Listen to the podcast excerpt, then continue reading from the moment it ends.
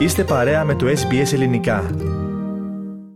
Ραδιοφωνία SBS, ακούτε το ελληνικό πρόγραμμα στο μικρόφωνο Πάνος Αποστόλου. Σήμερα θα μιλήσουμε για τα σχολεία γλώσσας και πολιτισμού της ελληνικής κοινότητας Μελβούρνης, τα οποία διοργανώνουν ένα πρωτοποριακό, όπως το χαρακτηρίζει τουλάχιστον στο δελτίο τύπου που έδωσε η ελληνική κοινότητα Μελβούρνης, ένα πρωτοποριακό λοιπόν θερινό εργαστήριο προετοιμασίας ε, VC στο μάθημα των, των νέων ελληνικών. Τις παρουσιάσεις ε, θα τις κάνουν τρεις εκπαιδευτικοί Έναν από αυτούς έχουμε σήμερα στην παρέα μας, πιο συγκεκριμένα στην άλλη άκρη της τηλεφωνικής μας γραμμής. Είναι ο Κρίστιαν Ράσπα. Κύριε Ράσπα, ευχαριστούμε πολύ που βρήκατε το χρόνο να είστε μαζί μας για να μας μιλήσετε για αυτό το εργαστήρι της κοινότητας, των σχολείων της κοινότητας. Χαρά μας πραγματικά που είμαστε εδώ πέρα να μοιραστούμε ε, τα νέα για αυτό το πρόγραμμα που ελπίζουμε πραγματικά ότι θα το αγκαλιάσει η παροικία. Μπορείτε να μας πείτε πώς ξεκίνησε αυτήν η ιδέα; Ε, είναι πρώτη φορά που γίνεται ή είχε επαναληφθεί και σε προηγούμενα έτη; Είναι πρώτη φορά που ξεκινάμε και δοκιμάζουμε αυτό το πρόγραμμα. Βέβαια η ιδέα είναι μια όρημη ιδέα. Είναι μια ιδέα που την επεξεργαζόμαστε καιρό ε, εγώ ο συντονιστής του προγράμματος VC της κοινότητας και η κυρία Μαρία Μπακαλίδου η διευθύντρια ήταν ε, κάτι το οποίο έχουμε προσέξει ότι οι μαθητές όλες τις παροικίες, όχι μόνο των ε, ελληνικών σχολείων της κοινότητας, αλλά γενικότερα τις παροικίες μας, το, μαθητές που κάνουν ελληνικά στο VC, έχουν αναζητήσει και έχουν ε, ε, δείξει ενδιαφέρον για ένα πρόγραμμα το οποίο θα τους προετοιμάζει για τα δύσκολα χρόνια του VC. Και το λέω αυτό διότι το πρόγραμμά μας απευθύνεται και σε μαθητές του Year 11 της Δευτέρας Λυκείου και μαθητές του Year 12 της Τρίτης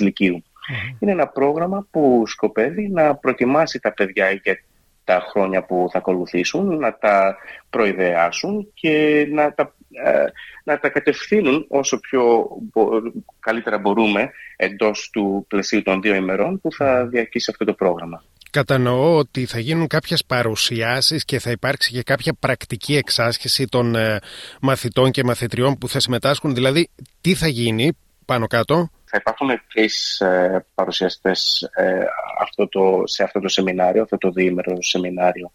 Ο στόχος μας είναι, το, το, το σεμινάριο, το εργαστήριο αυτό είναι δομημένο με τέτοιο τρόπο έτσι ώστε να καλύπτει τις τέσσερις βασικές δεξιότητες οι οποίες αξιολογούνται στο επίπεδο του VC, δηλαδή το προφορικό προφανώς, την κατανόηση κειμένου, το οποίο καλύπτει και το ακουστικό κομμάτι αλλά και το γραπτό το κείμενο και τέλος την παραγωγή λόγου, ε, γραπτού λόγου, την έκθεση δηλαδή. Ε, κάθε μέρα θα καλύπτονται και διαφορετικά θέματα.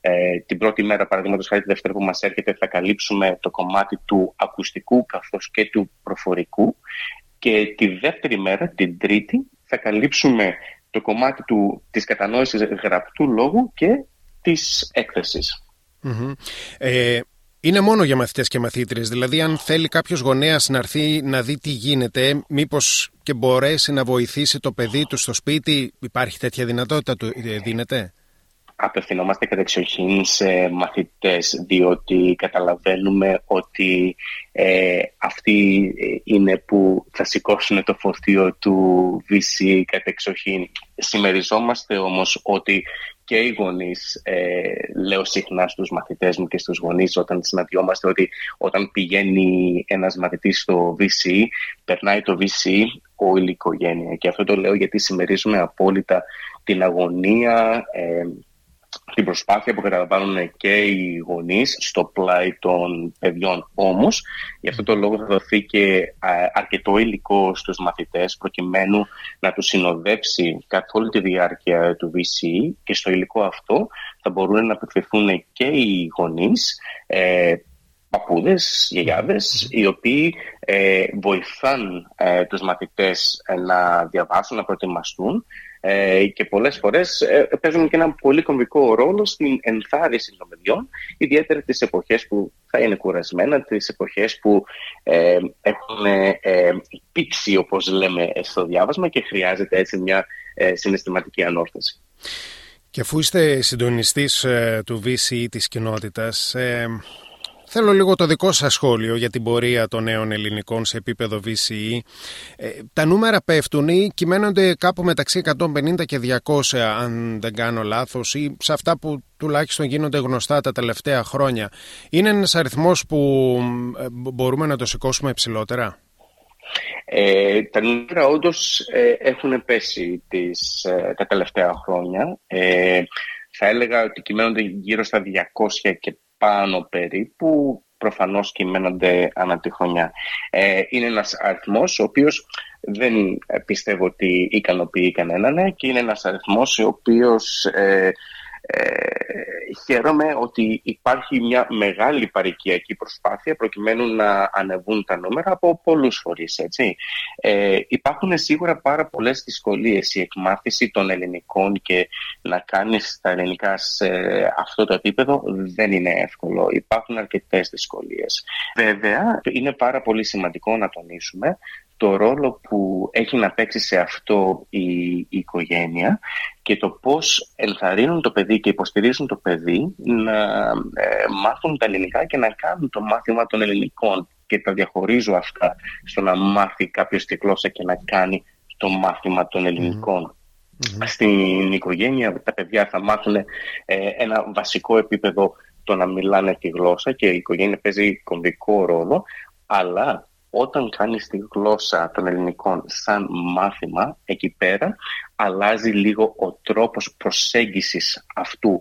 Ε, εκεί μιλάμε για ένα διαφορετικό τρόπο ε, προσέγγισης της διαδικασίας αυτής διότι ο στόχος μας προφανώς είναι το διαγώνισμα και το αποτελεσμα Εξού και, γιατί, εξού και γιατί η κοινότητα έχει προετοιμάσει αυτό το εργαστήριο προκειμένου να ε, ηρεμήσει κάποια παιδιά που ενδεχομένως να είναι αγχωμένα στην αρχή αυτού του ταξιδιού, στην αρχή της Δευτέρας ή της Τρίτης Λυκείου και να τους δείξουμε ότι υπάρχει τρόπος, υπάρχουν μονοπάτια που μπορούν να ακολουθηθούν προκειμένου να ομαλοποιήσουν όσο πιο πολύ γίνεται αυτή τη διαδρομή που σίγουρα θα έχει σκαπαναμπάσματα, έτσι, αλλά υπάρχει σίγουρα, σίγουρα τρόπος να, ε, να το την ολοκληρώσουν και να τα πάνε και καλά.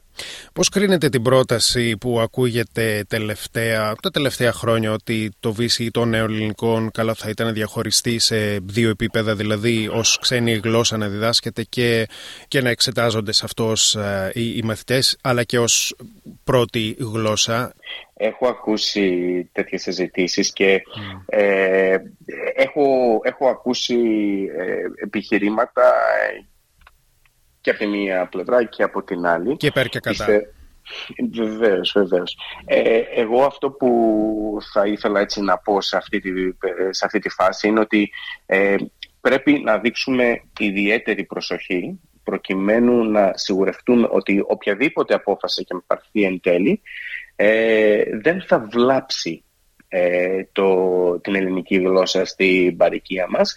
Πρέπει να είμαστε εξαιρετικά ε, προσεκτικοί προκειμένου να, να βοηθήσουμε τα παιδιά έτσι, και επίσης να διατηρήσουμε τη γλώσσα στην παροικία μας. Είναι, είναι πάρα πολύ σημαντικό να, να, να, σιγουρευτούμε ότι οποιαδήποτε απόφαση και αν πάρθει ε, πάνω σε αυτό το θέμα δεν θα πληγωθεί το επίπεδο γλώσσας και δεν θα χαθεί η γλώσσα μας. Ήδη έχουμε ακούσει και ε, θυμάμαι πάνω είχαμε βρεθεί και παλαιότερα στην παρουσίαση της αναφοράς του καθηγητή Λομπιάνκο όπου μας μίλησε για την κατάσταση των ελληνικών στην ε, Μελβούρνη και στη Βικτόρια και δυστυχώς τα αποτελέσματα της έρευνάς του δεν ήταν ιδιαίτερα ενθαρρυντικά. Γι' αυτό λοιπόν οποιαδήποτε απόφαση και αν πάρθει στο μέλλον θα πρέπει να έχει σαν γνώμονα το ότι θα πρέπει να προσπαθήσουμε όλοι μαζί να γίνει μια ενωμένη προσπάθεια για την διατήρηση των ελληνικών στην παροικία.